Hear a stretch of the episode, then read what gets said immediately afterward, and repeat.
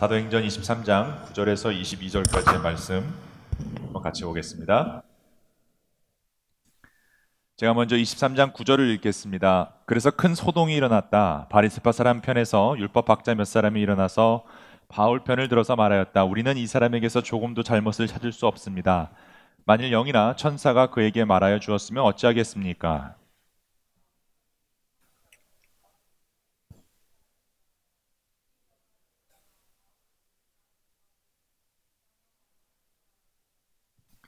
그날 밤에 주님께서 바울 곁에 서서 말씀하셨다. 용기를 내어라. 내가 예루살렘에서 나의 일을 증언한 것과 같이 로마에서도 증언하여야 한다.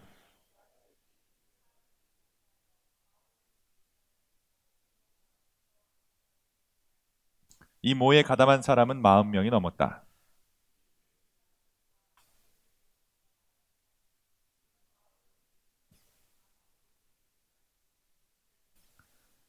그러니 이제 여러분은 의회와 짜고서 바울에 관한 일을 좀 더 정확하게 알아보려는 척하면서 천부장에게 청원하여 바울을 여러분 앞에 끌어내어 오게 하십시오. 우리는 그가 이곳에 이르기 전에 그를 죽여버릴 준비를 다 해놓았습니다.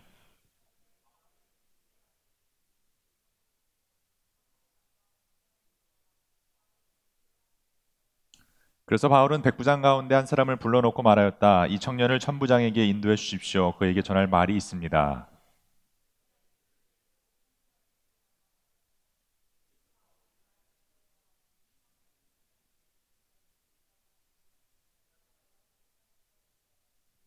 천부장이 청년의 손을 잡고 아무도 없는 대로 데리고 가서 물어보았다. 내게 전할 말이 무엇이냐?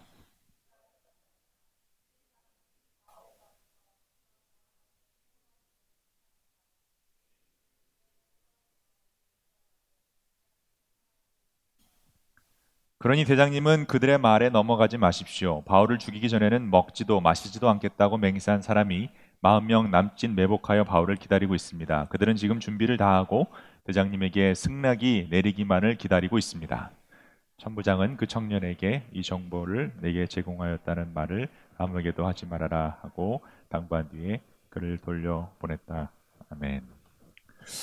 어, 아까 이용희 목사님이 말씀하신 대로 단풍이 너무 아름답게 예, 물들었습니다. 어, 여러분 이게 운전하고 다니시면서 예, 가을을 만끽하고 계신지 모르겠어요. 어, 근데 조심해야 될 거는 저도 너무 단풍이 이뻐서 운전하고 다니다가 뉴저지의 그 길이 참 단풍 지면 이쁘잖아요. 예, 사고 날 뻔했습니다. 단풍에 너무 이뻐서 이렇게 보다가 아, 조심히 운전하고 다니시기 바랍니다.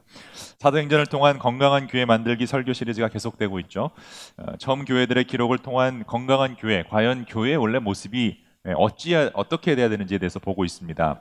그와 동시에 케어 모임을 통해 우리는 매주 어, 사도행전을 공부하고 있습니다. 11월 마지막 주까지 저희가 아, 같이 공부하게 되어 있기 때문에 이제 한 달밖에 남지 않았습니다. 여러분 끝까지 우리가 사도행전을 열심히 공부할 수 있으면 좋겠습니다.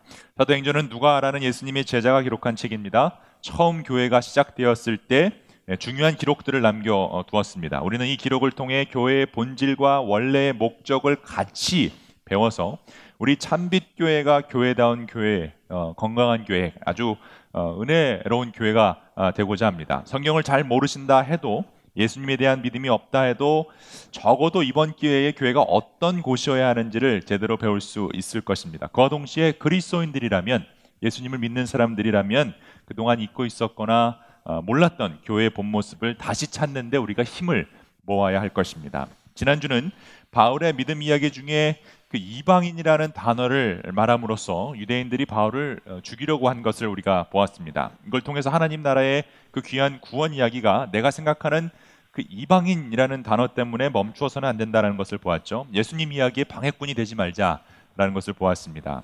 이 세상의 엉뚱한 거짓 이야기들 또 나만의 이야기 속에서 나와 우리를 자유케 하시는 그 복음 이야기 속으로 우리가 들어가야 한다라는 것을 보았습니다. 오직 하나님의 이야기 안에서만 우리는 제대로 된 인생을 살 수 있기 때문입니다. 여러분을 끝까지 책임져 주실 그 예수 그리스도의 이야기 속으로 들어가자라는 것을 우리가 지난주에 보았습니다. 오늘은 이 고난과 고통 가운데 있는 바울에게 나타나신 그 예수님, 예수님의 음성, 그리고 어, 모든 상황을 주관하고 있는 그 하나님에 대해서 우리가 같이 말씀을 보도록 하겠습니다. 이 사도행전이라는 신약 성경은요, 누가라는 예수님의 제자가 아, 기록한 책입니다. 책의 초반부는 주로 베드로와 요한, 뭐 스테반 집사님, 초대교회 집사님들에 대한 이야기가 많이 있지만 중반부터는 이 사울이라고 불리웠던 바울의 이야기가 집중되어 있습니다. 바울은 원래 그리스도인들을 없애기 위해 아주 열성적으로 그리스도인들 교회를 핍박했던 어, 그런 바리세파 어, 열성 유대인이었습니다. 근데 중간에 예수님을 만나게 되죠. 그리고 회심하게 되고 그 후로는 예수님을 증거하는 일에 목숨을 걸고 어, 나서는 사도가 아, 선교사가 되었습니다. 누가는 이 바울이라는 사람에게 아주 특별한 매력을 느꼈던 것 같습니다. 왜냐하면 그 외에 바나바나라든지 나머지 뭐 요한, 뭐 야고보 이야기를 쫓아다니면서 쓸 수도 있었는데 유독 이 바울 이야기에만 집중된 걸 보면 바울에게 굉장한 매력을 느꼈던 것 같습니다. 특히 바울이 감당해야 했던 고난 이야기에 대한 기록이 많은 걸 보면 이 바울의 삶을 통해 그리스도인으로서 감당해야 하는 어, 그런 어떤 고난에 대해서 누가는 많은 생각을 했던 것 같습니다. 바울이 가는 곳곳마다 유대인들의 방해가 굉장히 심했죠. 돌에 맞아 기절한 적도 있고 감옥에 갇혀서 고생도 했습니다. 또 혼자 도망치듯 쫓겨난 적도 많이 있습니다. 예수 그리스도의 복음을 전하면서 죽을 뻔했던 어, 그런 상황이 한두 번이 아니었습니다. 특히 예루살렘은 더 심한 고난과 고통이 기다리고 있다라는 것을 알면서도 굳이 예루살렘으로 가려고 했던 그 모습을 본 누가 옆에서 그 누가의 그, 그 마음은 어땠을까 우리가 생각해 봐야 합니다. 여러분 어떤 생각이 드십니까? 그리스도인의 삶이 이렇게 힘든 고난의 삶이라면 과연 예수님을 믿는 것이 좋은 것일까? 수지타산에 맞는 것일까? 우리는 생각해 봐야 합니다. 저는 누가가 분명히 바울의 삶에 그 고난과 고통이 있는 걸 보면서 이런 생각을 하지 않았을까 생각을 해봅니다. 적어도 바울과 누가는 아무리 고난과 고통이 있다 해도 예수님을 믿고 따르는 것이 충분한 값어치가 있다라고 생각했던 것 같습니다. 어, 그러니 그런 고통을 당하는 바울이나 그 바울을 옆에서 지켜보며 기록하고 있는 누가나 예수님에 대한 믿음을 버리지 않았다라는 걸 보면 분명히 이 고난과 고통보다 훨씬 더 좋은 예수 그리스도에 대한 그 믿음이 있었다라는 것을 알 수 있습니다. 예수님 믿는 삶이 이런 삶이라면 나 예수님을 안 믿겠다라고 할 법도 한데 누가는 오히려 그 고난과 고통을 통해 기록을 해놓고 그걸 통해서 분명한 메시지를 전하려고 했습니다. 바울과 누가뿐만이 아니죠. 어, 베드로, 요한, 야고보, 마태, 뭐 마가, 빌립, 바나바, 스네바 등등 예수님을 믿음으로 생겨나는 고난과 고통, 심지어는 죽음까지 감당했던 그 그리스도인들이 너무나 많이 있었습니다. 지난 2000년 동안 수도 없이 많은 그리스도인들이 쫓겨나고 매맞았으며 순교까지 당했는데 오늘날에도 그런 일이 지금 일어나고 있죠. 북한 땅에서도 그렇고 중국에서도 그렇고 수많은 그리스도인들이 고난과 고통 가운데 있는데 도대체 왜 이들은 예수님에 대한 믿음을 버리지 않았을까요? 예수님에 대한 믿음이 없는 분들은 이 부분이 굉장히 궁금할 수 있습니다. 도대체 왜 무엇 때문에 이들은 그런 고난과 고통을 당하면서까지도 예수님을 믿고 쫓아가려고 했을까? 우리는 생각해 봐야 합니다. 예루살렘에 도착하자마자 어, 마치 유대인들은 어, 기다렸다는 듯이 바울에게 달겨듭니다. 지난주에 같이 본 말씀처럼 이방인을 데리고 성전에 들어와서 유대인의 그 율법에 어긋나는 행동을 했다라고 어, 잘못 어, 거짓 증언을 하고 그 죄명으로 바울을 죽이려고 합니다. 그때 로마의 천부장이 나타나죠. 어, 그래서 바울을 보호해주고 바울을 체포해 갑니다. 만약 그렇지 않았다면 바울은 그 자리에서 죽을 수도 있었을 겁니다. 이미 바울은 유대인들의 폭력 때문에 온 몸이 피투성이 또 멍투성이가 되었습니다. 다행히 바울이 로마 시민권자였기 때문에 그 사실을 알게 된 참부장이 바울을 보호해 줄 수 있었습니다. 그 당시 로마 시민권자들은 정당한 재판을 받기 전까지는 이 죄인 취급을 받지 않는 특별 보호법이 있었기 때문입니다. 바울은 자신이 로마 시민이라는 것을 알려서 굉장히 폭력적이었던 하나님 백성이라고 자부하고 있었던 그 유대인들 그러나 그와 동시에 굉장히 폭력적이었던 그 유대인들로부터 보호를 받을 수 있게 됩니다. 그런데 사도행전 23장을 보면요. 바울은 아주 치욕스러운 일을 또 당하게 됩니다. 천부장은 무슨 일로 유대인들이 바울을 그렇게 죽이려고 하는지 고소했는지를 알기 위해 예, 그 사건의 진상을 알아보기 위해 대제사장들과 어, 또온 어, 산해드린 어, 그 멤버들을 모이게 합니다. 일종의 사건 조사를 이제 시작하는 거죠. 그때 바울이 그 위원들에게 이렇게 얘기합니다. 나는 이날까지 하나님 앞에서 오로지 바른 양심을 가지고 살아왔습니다. 라고 얘기를 하자 더 이상 말도 하기 전에 그 옆에 있었던 대제사장 아나니아가 곁에 있는 사람에게 바울의 입을 쳐버려라 라는 명령을 내립니다. 이 명령으로 사람들이 진짜 바울의 입을 쳤는지 안 쳤는지는 알 수 없지만 저는 바울의 입을 쳤다라고 생각을 합니다. 그러나 이 발언 자체가 매우 치욕적인 것입니다. 좋은 의도로 증언을 하려는 사람에게 입을 쳐라. 그러니까 이건 닥쳐라라는 개념보다 훨씬 더 치욕적인 건데 그냥 입을 때리는 겁니다. 이거는 굉장한 무시입니다. 굉장한 치욕적인 행위입니다. 입을 치는 것은요, 그 존재를 무시하는 것이기 때문입니다. 들어볼 값어치도 없다라는 거죠. 육체적인 고난과 고통도 힘들지만 정신적으로 이렇게 무시당하는 것은 한계에 치닫는 상황입니다. 사내들인 공회에서 천부장의 요청으로 발언을 하고 있는데 그 입을 쳐버립니다. 바울이 바로 그 다음에 화를 내는 걸 보면 바울의 입을 누군가가 세게 친 것이 분명합니다. 입을 맞는 것은 아주 치욕스러운 고통이기 때문에 여러분 그런 경험 있는지 모르겠어요. 누가 여러분 입을 때리면 화가 날 수밖에 뺨을 맞아도 화가 나는데요. 입은 더 치욕스러운 그런 고통입니다. 제가 맞아봐서 잘 압니다. 제가 선생님들 한국에 있을 때 선생님들한테 굉장히 많이 맞았는데 왜 그렇게 한국에서 그 당시에는 선생님들이 때렸는지 참 모르겠어요. 제가 선생님한테 맞은 부위 중에 뭐 여러 군데 맞았습니다. 발끝에서부터 머리끝까지 선생님들이 때렸는데 그 중에서 입을 맞았을 때가 제일 기분이 나빴습니다. 중학교 1학년 1학기까지 제가 한국에 있다가 이민을 왔는데 중학교 들어갔을 때 중학교에 대한 좋은 기억이 저는 하나도 없습니다. 이게 에, 아, 남자 중학교였는데 고등학교랑 같이 있었던 에, 동북 중학 동북 중고등학교라는 곳이었는데요. 굉장히 안 좋은 깡패 학교였습니다. 에, 특히 이 중학교 1학년들은 기강을 잡는다고 매일 때렸는데 그 중에서 그 체육 선생님이 예, 별명이 뭐 어느 교, 어느 학교에나 있지만 그 미친 개라고 하는 예, 선생님이 있었습니다. 그냥 물리면 죽는다는 거죠. 근데 이 사람은요, 어, 이, 이, 사람이라고 높여 부르는 것까지도 참 그런데 이분은 꼭 학생들을 때려잡기 위해 이 땅에 태어난 사람 같았습니다. 어, 체육을 안 가르치고 애들 때리는 게 그냥 전문이었어요. 그래서 체육 시간이 전 제일 싫었습니다. 특히 비가 오는 날은 더 그랬습니다. 비 오는 날이면 어, 교실에 모아놓고 밖에 운동장에 못 나가니까 그날이 만약에 7일이라면 7번, 17번, 27번, 37번, 47번, 57번. 저희 그때는 뭐 50번, 60번까지 있었죠. 나오라 그럽니다. 그래서 이제 때리는데 어, 이 선생님이 가지고 있었던 그 때리는 무기가 7개가 있었습니다. 그래서 1번부터 7번까지 고르라 이렇게 얘기를 합니다. 그러면 이제 앞에 있는 애부터 1번, 뭐 3번, 7번 이렇게 고르죠. 근데 제가 37번이었는데 하필 7일 날 비가 그렇게 많이 와서 나갔는데 제가 골랐던 그 3번이 이 자로 입을 맞는 그런 형벌이었습니다. 그냥 아무 이유 없이 때리는 거예요. 그래서 선생님이 그걸 가지고 쾌감을 느꼈던 것 같아요. 입을 이렇게 딱 때리는데 딱 맞는 순간 굉장히 기분이 나쁜데요. 여러분 입술을 자로 입술을 맞으면 신음이 납니다. 음! 이 소리가 나오는데 그 소리를 나, 내면 또 때립니다. 그 굉장히 기분이 나빠요. 입을 맞는다라는 손바닥이나 엉덩이 맞는 게 낫지. 그 입을 때린다는 것은 굉장히 치욕스러운 그런 어, 일이었습니다. 바울이 바로 그런 치욕스러운 일을 당했다라는 거죠. 고난과 고통의 연속이었는데 완전히 무시당하는 것까지 경험했다라는 오죽했으면 바울을 보호해 주던 그 천부장이 이렇게까지 바울 신변에 대한 걱정을 했다고 누가 기록하는데 10절에 이렇게 나와 있습니다. 싸움이 거지니 천부장은 바울이 그들에게 찢길까 염려하여 군인더러 내려가서 바울을 그들 가운데서 빼내어 병연 안으로 데려가라라고 명령합니다. 그들에게 찢길까 염려됐다 그래요. 완전히 어, 바울이 여러 어, 조각으로 찢겨버릴까 걱정되었다. 여러분 이상하지 않습니까? 왜 이렇게 유대인들이 바울을 그가 뭘 그렇게 잘못했다고 이렇게까지 죽이려고 했을까요? 아니 그보다 더 궁금한 것은요. 왜 하나님은 그러면 이런 고난을 바울에게 허락하셨을까요? 또 바울은 왜 그런 고난들을 기꺼이 감당하면서까지도 예수님이 부활하셨고 메시아라는 사실을 증언하려고 했을까요? 바울이 고난이요. 여기서 끝나지 않습니다. 오늘 본문을 보면 이 천부장의 보호 아래 있어서 한숨을 돌린 바울에게 또 다른 고난의 협박이 다가오는데 그것은 바로 바울을 죽이려는 암살 작전. 그러니까 입으로 맞은 것도 기분 나쁘고 굉장한 고난과 고통인데 그것뿐만이 아니라 지금 온몸이 상해 있는 상태에서 누군가가 바울을 죽이려고 협박을 하는 그런 고난까지 당하게 됩니다. 12절입니다.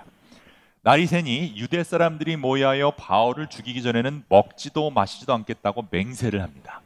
네, 여러분 몇 명이 맹세를 했냐면요. 이 모의에 가담한 사람이 40명이 넘었다라고 돼 있어요.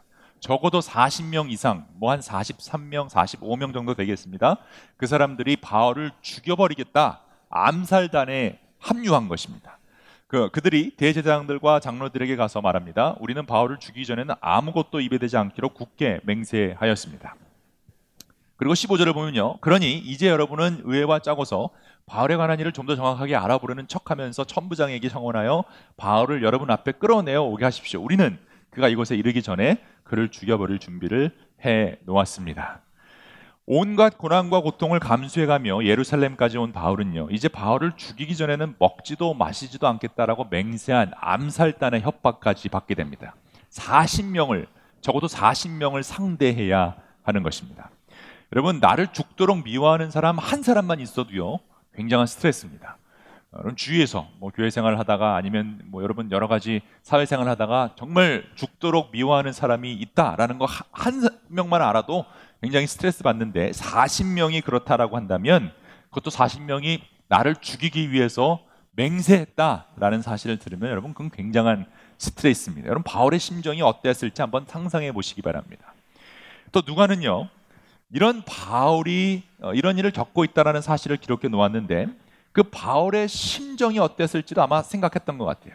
과연 이런 바울의 고난과 스트레스의 기록들을 통해 누가는 예수님을 믿는 삶에 대해서 무엇을 예, 후손들에게 전하고 싶어서 이렇게 자세한 내용을 기록해 두었을까? 이것도 우리가 고민해 봐야 합니다. 왜냐하면 이 고난과 고통의 문제는요, 그리스도인들에게 있어서 가장 큰 어, 질문이기 때문입니다. 이 고난의 문제 때문에 예수님을 믿지 못하겠다라는 사람들이 굉장히 많습니다. 하나님이 좋은 분이고 선하신 분인데 왜 하나님을 사랑한다라는 사람들에게 고난과 고통을 허락하시냐? 나는 못 믿겠다라는 질문 수천 년 동안 던져진 질문입니다. 이미 믿지 않기로 마음을 정한 사람들에게야 무슨 답을 줘도 명쾌하게 들리지 않겠지만 적어도 성경을 기록한 사람들과 특히 오늘 본문을 기록한 누가의 입장에서 제가 이걸 조금 설명해 드리려고 합니다. 또 예수님을 믿고 있는 분들 중에서도 이 고난과 고통의 문제에 대한 명쾌한 답이 없다면 여러분 오늘 누가가 어, 또 성경 기자들이 설명하려는 그 이야기를 네, 고난과 고통의 문제를 여러분 조금 이해하셔야 됩니다. 오늘 본문을 기록한 누가는요. 그리고 성경 기자들은 바로 이 고난과 고통의 문제, 그 원천을 네, 바로 이 죄의 문제로 설명하고 있습니다.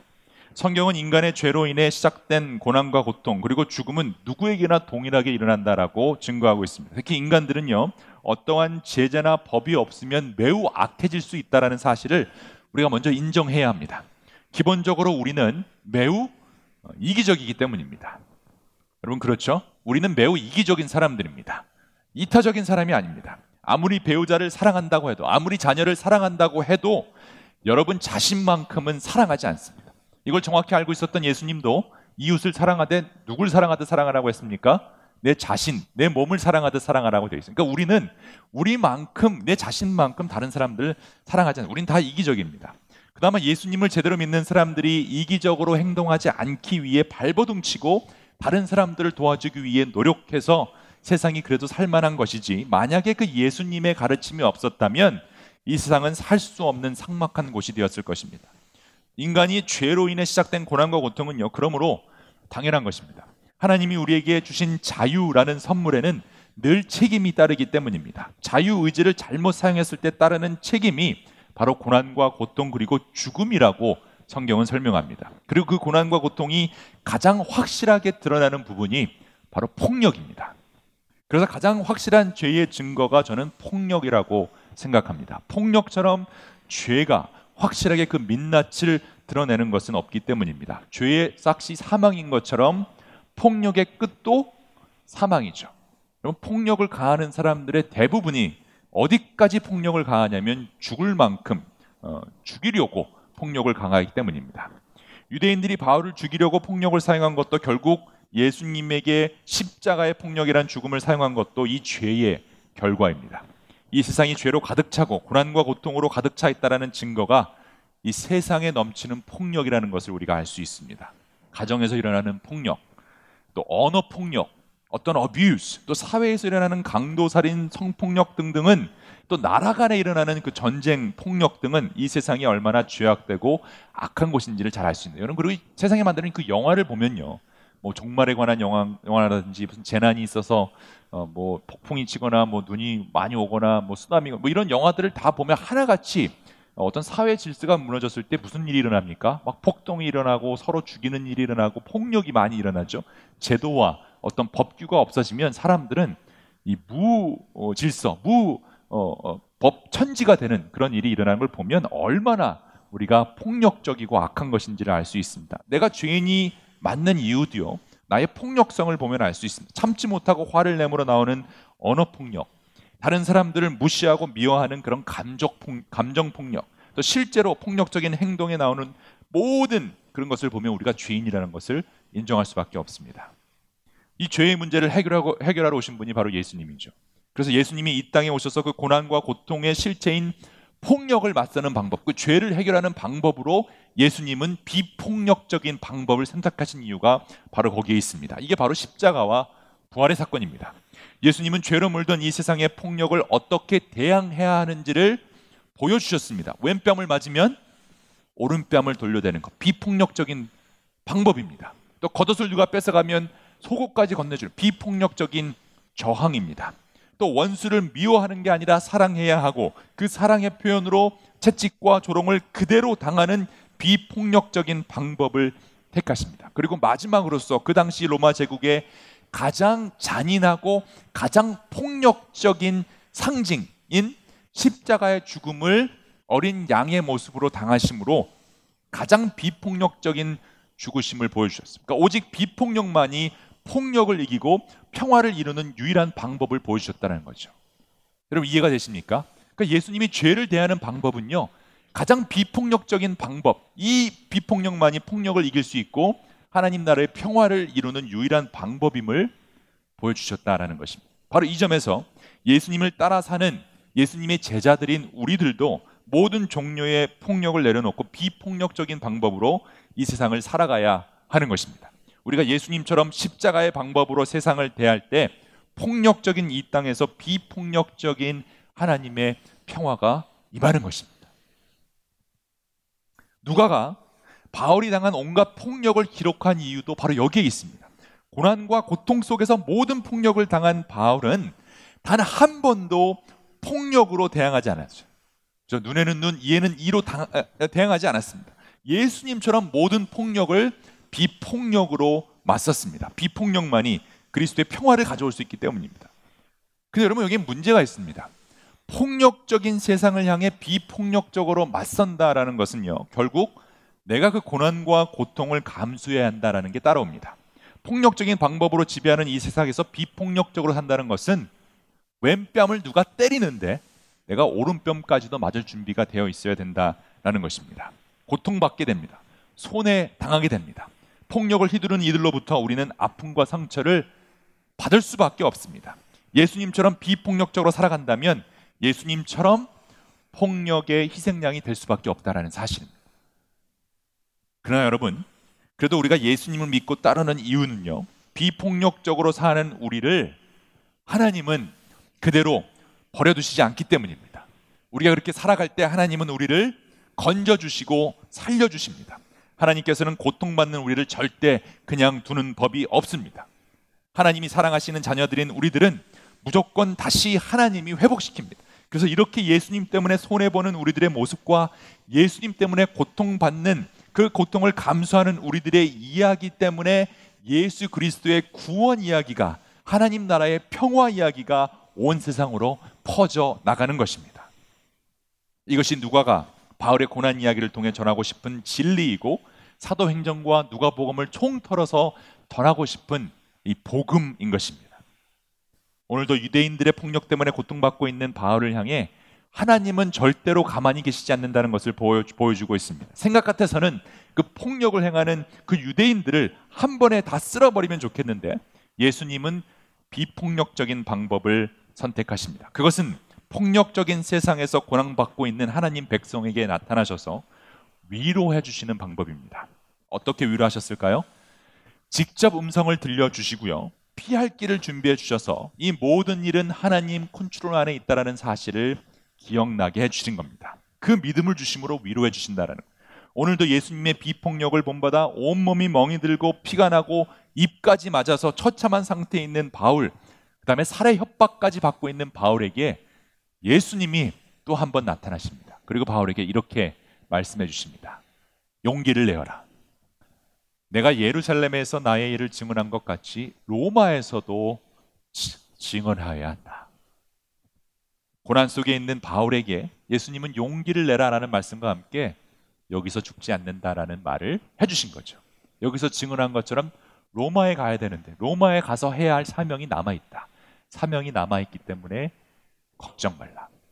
넌 죽지 않는다라는 확신을 주신 겁니다. 주님 주신 이 사명이 남아있는 한 그 어떤 폭력도 우리를 쓰러뜨릴 수 없다라는 사실을 알려주신 겁니다. 세상이 주는 고통과 폭력 속에서 이렇게 우리를 위로하시는 주님을 여러분 만나시길 바랍니다. 우리를 다시 살리시는 그 하나님을 경험하셔야 합니다. 그리고 그 하나님을 통해 여러분 다시 살아나는 경험을 하셔야 합니다. 여러분의 고통 속에서도 함께 하시는 하나님을 만날 수 있다면 우리는 다시 이겨낼 수 있습니다. 살아날 수 있습니다. 쓰러지지 않습니다. 세상의 폭력이 완전히 없어지진 않겠지만 그 폭력을 비폭력으로 맞설 때에 우리는 하나님의 구원의 역사가 이루어지는 것을 경험하게 됩니다. 십자가의 폭력 뒤에는 반드시 부활의 영광이 찾아오기 때문입니다. 바울은 매우 어려운 상황에 있었습니다.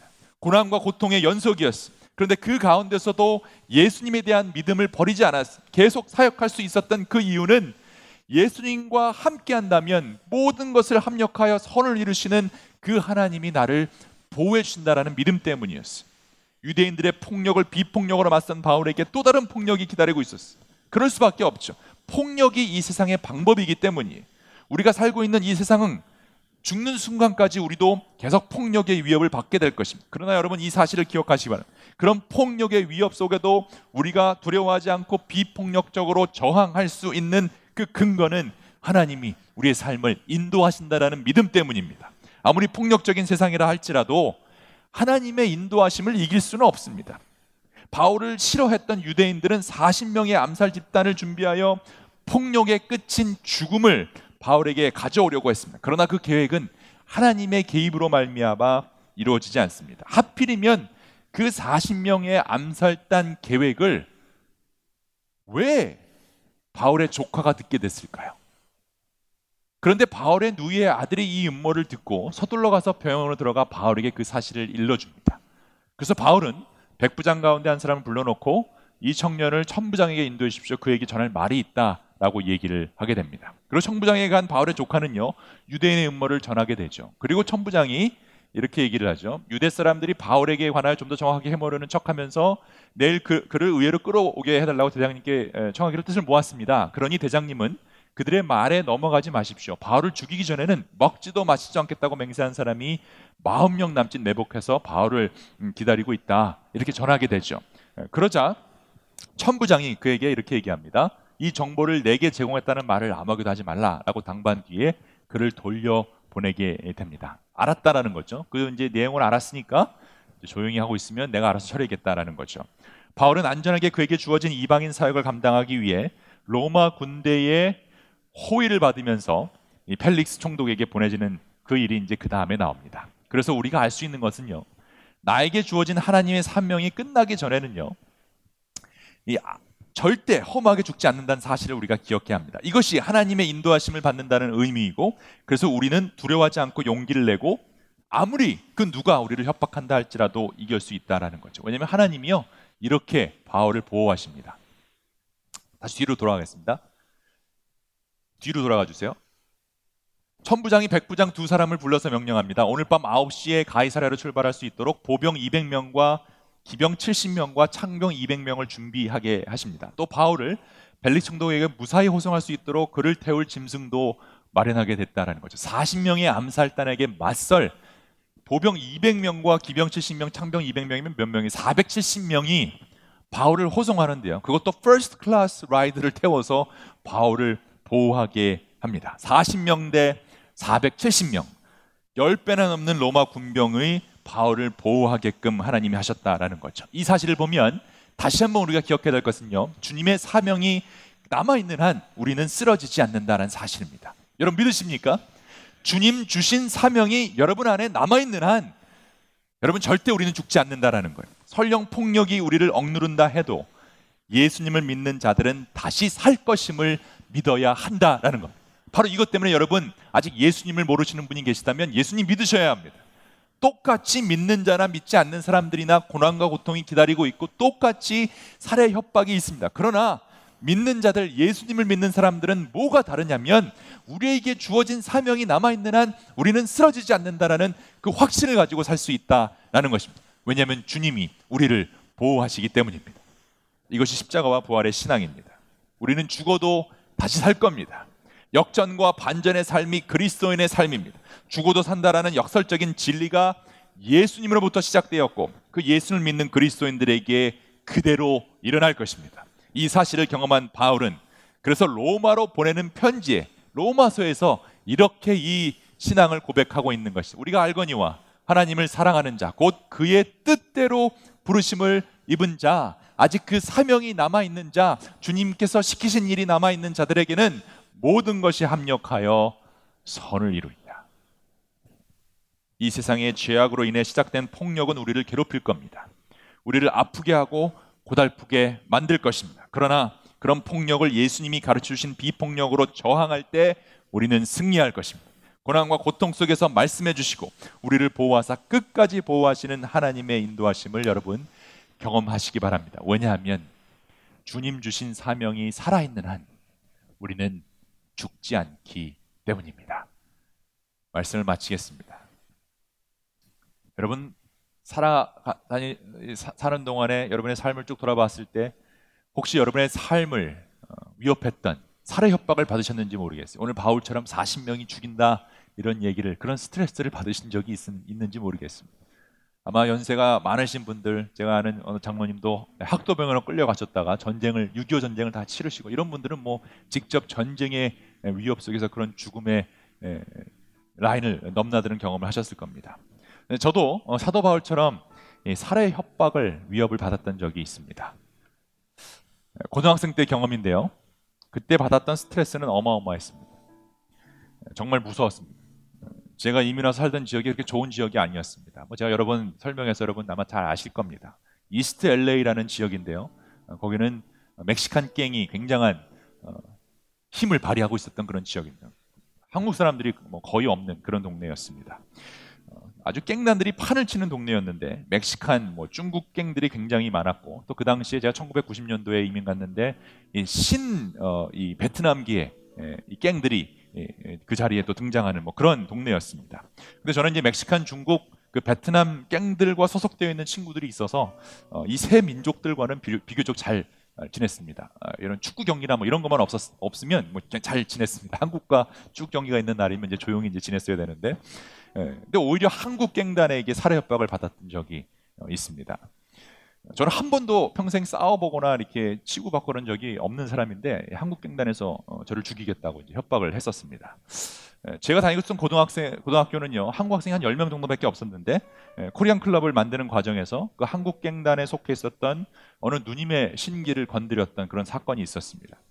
어, 자기가 12학년 졸업반이니까 회장을 하겠다라고 했는데 제가 이 평생을 장로교 출신으로 살았던 사람으로서 어, 투표해야 한다라는 말을 했다가 어, 그 누님이 예, 그 투표에서 떨어져서 회장이 못 됐던 그런 사건이 있었습니다. 12.12 사건이라고 부르는데요. 12학년 그 사건 때문에 저는 몰랐는데 주위에 있는 친구들이 그 누님이 예, 그 코리아 타운의 유명한 깽단의 여자친구라는 얘기를 들었습니다. 겉으로는 그게 뭐라고 했지만 속으로는 매우 무서웠습니다. 왜냐하면 그 누님이 지나가면서 학교 끝나고 보자 이제라고 말을 했기 때문에 제가 그 당시 한 9학년이었고 그 누님은 12학년이었습니다. 뭐 뭘 몰랐죠 뭐. 그래서 굉장히 예, 마음이 심란했습니다. 두려웠습니다.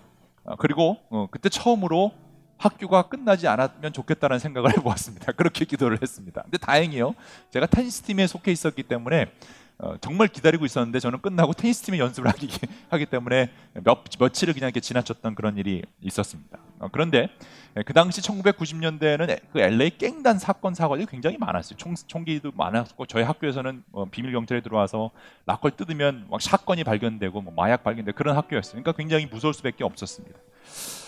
어, 그런데 여러분 어떤 일이 벌어졌는지 아십니까? 정말 그 코리안 갱들이 기다리고 있었는데 어, 우리 테니스 팀에서 베트남에서 이민 온 친구가 한 명이 있었는데 아무도 그 친구랑 더블 파트너를 하기 싫어했습니다. 어, 그런데 코치가요, 어, 제가 크리스찬이라는 걸 알았어요. 왜냐면 제가 어, 그 굉장히 그때 고등학교 때 뜨거웠기 때문에 그팀 애들을 전도도 했고 코치한테 크리스찬이라고 물어보기도 하고 뭐 교, 그 교회 행사가 있으면 게임도 못 가고 뭐 이런 일이 있었기 때문에 코치가 크리스찬인 걸 알고 아무도 같이 파트너를 안 하려는 그 친구에게 제가 파트너가 되어줄 수 있겠냐라고 물었습니다. 솔직히 그 친구가 영어도 잘 못했고 잘 못했기 때문에 하기 싫었지만 그래도 어, 크리스천이니까 이거는 해야겠다는 생각으로 어, 그 친구의 파트너가 되어 어, 주었습니다. 그래서 잘 치고 뭐 이랬는데 어, 이 친구가 어, 나중에 에, 에, 알고 보니 그 무서운 베트남 어, 갱단원에 속해 있었던 친구였습니다. 생긴 것부터 벌써 이렇게 범상치 않은 그런 친구였어요. 근데 그 친구가 저한테 고마웠는지 어, 제가 어, 평생 보았던 그 성경 말씀 다음으로 은혜되는 말을 해주었습니다. 그 친구가 저가 하루는 펜스 연습을 다 하고 끝나고 이제 집에 가는데 가는 방향이 똑같았어요. 그래서 저한테 이런 말을 남겼습니다. I'll watch your back.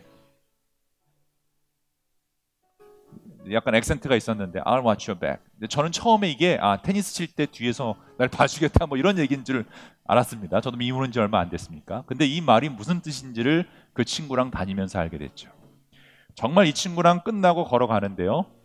아까 그 바울이 보병 200명과 뭐 470명이 보호해 준 것처럼 든든했습니다. 이 친구랑 다니니까요. 이 친구와 함께 있었던 베트남 친구들이 저랑 같이 지나갔는데 그 누구도 건들지 못했습니다. 저는 그 경험을 통해서 뭘 깨달았냐면요. 어, 두려워할 필요가 전혀 없다라는 사실을 9학년 때 처음 깨달았습니다. 그리고 그런 비슷한 이야기를 어, 사건들을 여러 번 경험했어요. 필리핀에 갔었을 때도 선교 중에 구테타가 일어나서 탱크 나타나고 막 때리는 일이 있었는데 그때도 어, 하나님이 제 등을 봐주는 일이 있었고요. 또 중앙아시아 선교 갔을 때도 죽을 뻔했을 중국에 갔을 때도 죽을 뻔한 터키에 갔을 때도 정말 총을 들이대고 죽을 뻔한 사건에서도 하나님이 제 등을 봐주신 경험을 했습니다. 그리고 오늘 여러분에게 하나님이 들려주시는 말도 바로 이 말인 것 같아요. I watch your back. 하나님을 사랑하는 자, 곧 그 뜻대로 부르심을 받은 자들, 아직 사명이 남아있는 자들은 하나님이 그 등을 봐주십니다. 여러분 믿으십니까? 바울이요. 그게 우연이었을까요? 아니에요. 바울의 조카가 그 얘기를 듣고 이렇게 한 모든 것은 하나님의 인도하심. 저도 마찬가지. 제삶 자체가 하나님의 인도하심입니다. 사명이 남아있기 때문에 죽지 않습니다. 사명이 남아있기 때문에 쓰러지지 않습니다. 사명이 남아있기 때문에 우리는 그 어떤 폭력과 협박 속에서도 이겨낼 수 있다는 사실을 믿으시길 바랍니다. 주님 주신 사명이 살아있는 한, 남아있는 한 우리는 죽지 않겠다라는 그 이야기를 믿으시길 바랍니다. 오늘도 하나님은 하나님의 자녀들을 인도하십니다. 고난과 고통 속에 힘들어하는 분들에게 삶이 힘들어서 두려움에 떨고 있는 분들에게 하나님이 말씀하십니다. I'll watch your back. 세상이 주는 고난과 고통 속에서 다른 사람들로 인해 위협받는 아픔 속에서 하나님이 만나 주시고 보호해 주신다는 사실을 바울뿐만이 아니라 누가뿐만이 아니라 예수님의 제자들뿐만 아니라 저를 통해서 또 수많은 그리스도인들을 통해서 증거하고 있습니다. 고통 속에서 함께 하시는 하나님을 만날 수 있다면 결국 예수님이 보여주신 비폭력이 가장 강력한 평화의 무기임을 경험하게 될 것입니다. 그러므로 사랑하는 여러분, 하나님을 사랑하는 여러분, 여러분은 아무것도 두려워할 필요가 없습니다. 주님이 지켜주십니다. 여러분의 마음이 힘겨워 지칠지라도 주님 여러분 지켜주십니다. 세상에 험한 풍파 몰아칠 때도 주님 지켜주십니다. 그러니 놀라지 마십시오. 겁내지 마십시오. 용기 내십시오. 주님이 우리 백을 지켜 주십니다. Our God is watching our back. Our God is watching your back. 찬양팀 올라오고 우리 한번 찬양으로 하나님께 영광 돌릴 수 있으면 좋겠습니다.